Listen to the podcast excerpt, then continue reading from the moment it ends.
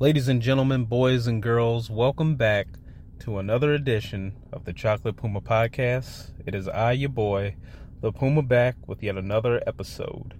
This one may be a short one, which is weird to say because of all of these episodes have usually been around the 10 minute mark, but it's been a shit show of a week. Uh, and this right here basically provides your boy with a little bit of a distraction.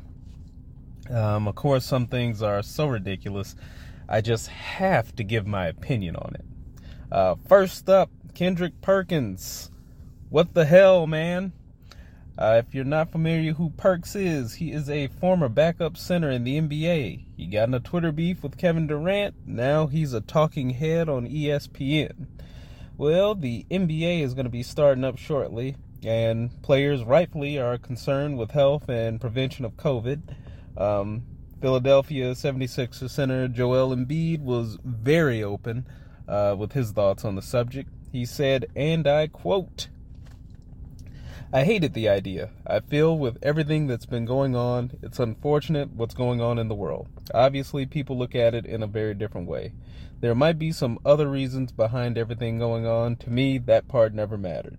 To me, all I want is to stay healthy and stay safe. Keep the people around me safe. I want to make sure I'm able to live for a long time and not have any sort of consequences in the future from this if I were to be in a situation where I was getting the virus.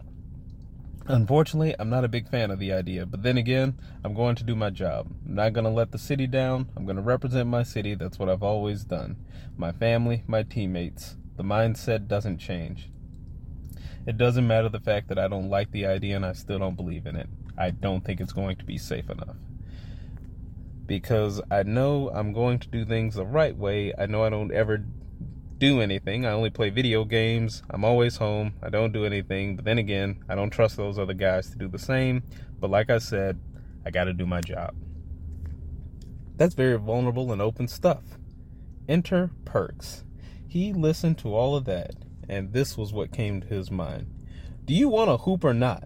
None of the other contenders complain. I don't want to hear all that. To me, this is just an excuse. If they get knocked out, this is going to be an excuse because their superstar was halfway in. His mental wasn't in there. I'm complaining. I don't like the idea. Man, go down there and hoop. I ain't trying to hear that, man. That's a billion dollar bubble. I would like to point out that he was doing this reporting, giving these insightful thoughts, not from the bubble, but from the safety of his own home. So, yes, NBA players, get out there and risk your health. Get out there and possibly expose this to your family. Face unknown long term consequences if you do catch it, so we cannot be bored. Ridiculous. You will not hear your boy here besmirch not one player if they decide to sit this out. Well, while I'm on the topic of uh, ball being life, I would like to talk a little bit about the first Ball is Life president. Now, when I say ball is life, people who have played basketball a while would know what I mean, but basically, think that guy that walks into the gym wearing Nike slides and carries his gym shoes in. Until 2008, I had never seen a guy who believed in this way of life in a position of power. That is, until Barack Obama. This little trip down memory lane isn't here to say there aren't valid criticisms of the man. There is no perfect president, but I believe him to be one of the greats. And what I would like to do is say uh, what the man meant to me. So if you're going to listen to this and comment on how he's a socialist or Kenyan Muslim who's intent on killing our grandparents, you can probably go ahead and delete me from your feed.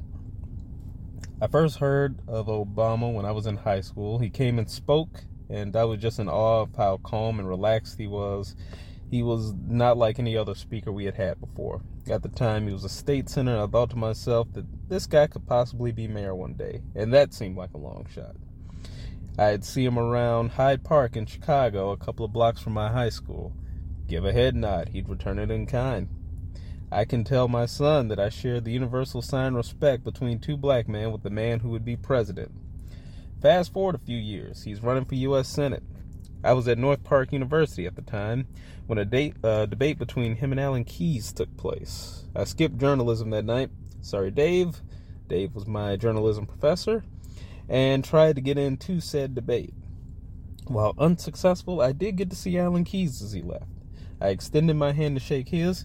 He kept walking. A few minutes later, Obama strolled out. I extended my hand, and lo and behold, he hit me with the dap, the pull in. The homie hadn't got to Hollywood. And after a rousing speech at the Democratic convention and winning a seat in the Senate, there were murmurs he could be, you know, running for president. I laughed. Then I thought, what if he won? Nah, nah, he couldn't win. Uh, I've never been so happy to be wrong. I remember sitting in Grant Park that night with my friends Julia, Kelly, and Cooper, uh, anxiously awaiting the results. And as it became more and more evident that he was about to become the president, um, I got really angry. I was mad at him that he was not, it seemed to me he wasn't taking his safety very serious because he had a speech outside. And I sat there, I was terrified that some psycho was gonna like ruin this moment and take away this representation of hope and joy. And it's a fear that I still have to this day, if we're being honest.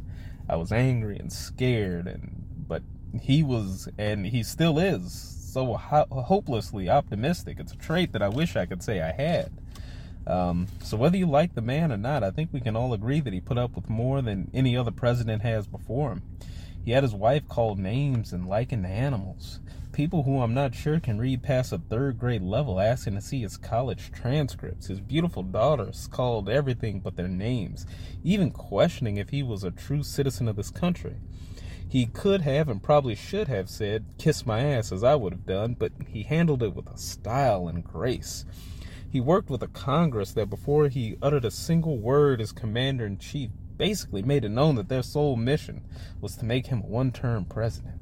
He dealt with more threats against his life than anyone in United States history, and through it all, he kept his optimism and faith in the American people.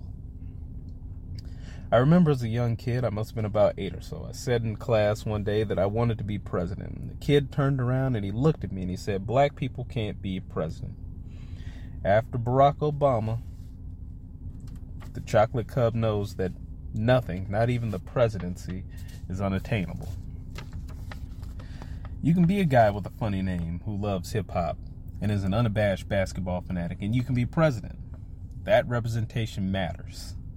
It's something that's been on my mind for quite a while, especially given the resident in chief who, for all the boxes Obama had to check, was able to just. This guy was just able to get the benefit of the doubt all the way into the Oval Office, and really throughout his whole life. Um, I could talk about his history of filing for bankruptcy, being charged with one of the largest racial discrimination suits in history, numerous divorces, acts of infidelity, uh, his campaign against the Central Park Five, even when they were cleared by someone admitting they did the crime and having DNA evidence basically exonerate him, he will not admit that he was wrong. And his whole initial campaign of Make America Great Again implying America was not great. That same thought basically got Michelle Obama lambasted all over the place because she said that she was finally proud of her country for once. Any one of these moments would have immediately disqualified Obama. So, yeah, I, I still feel a certain way about this. Ah, oh, boy, I guess this one wasn't a short one in comparison at all. Um, so, I'm going to stop right here. Um, until next time, uh, y'all be easy. Take care of each other. Peace.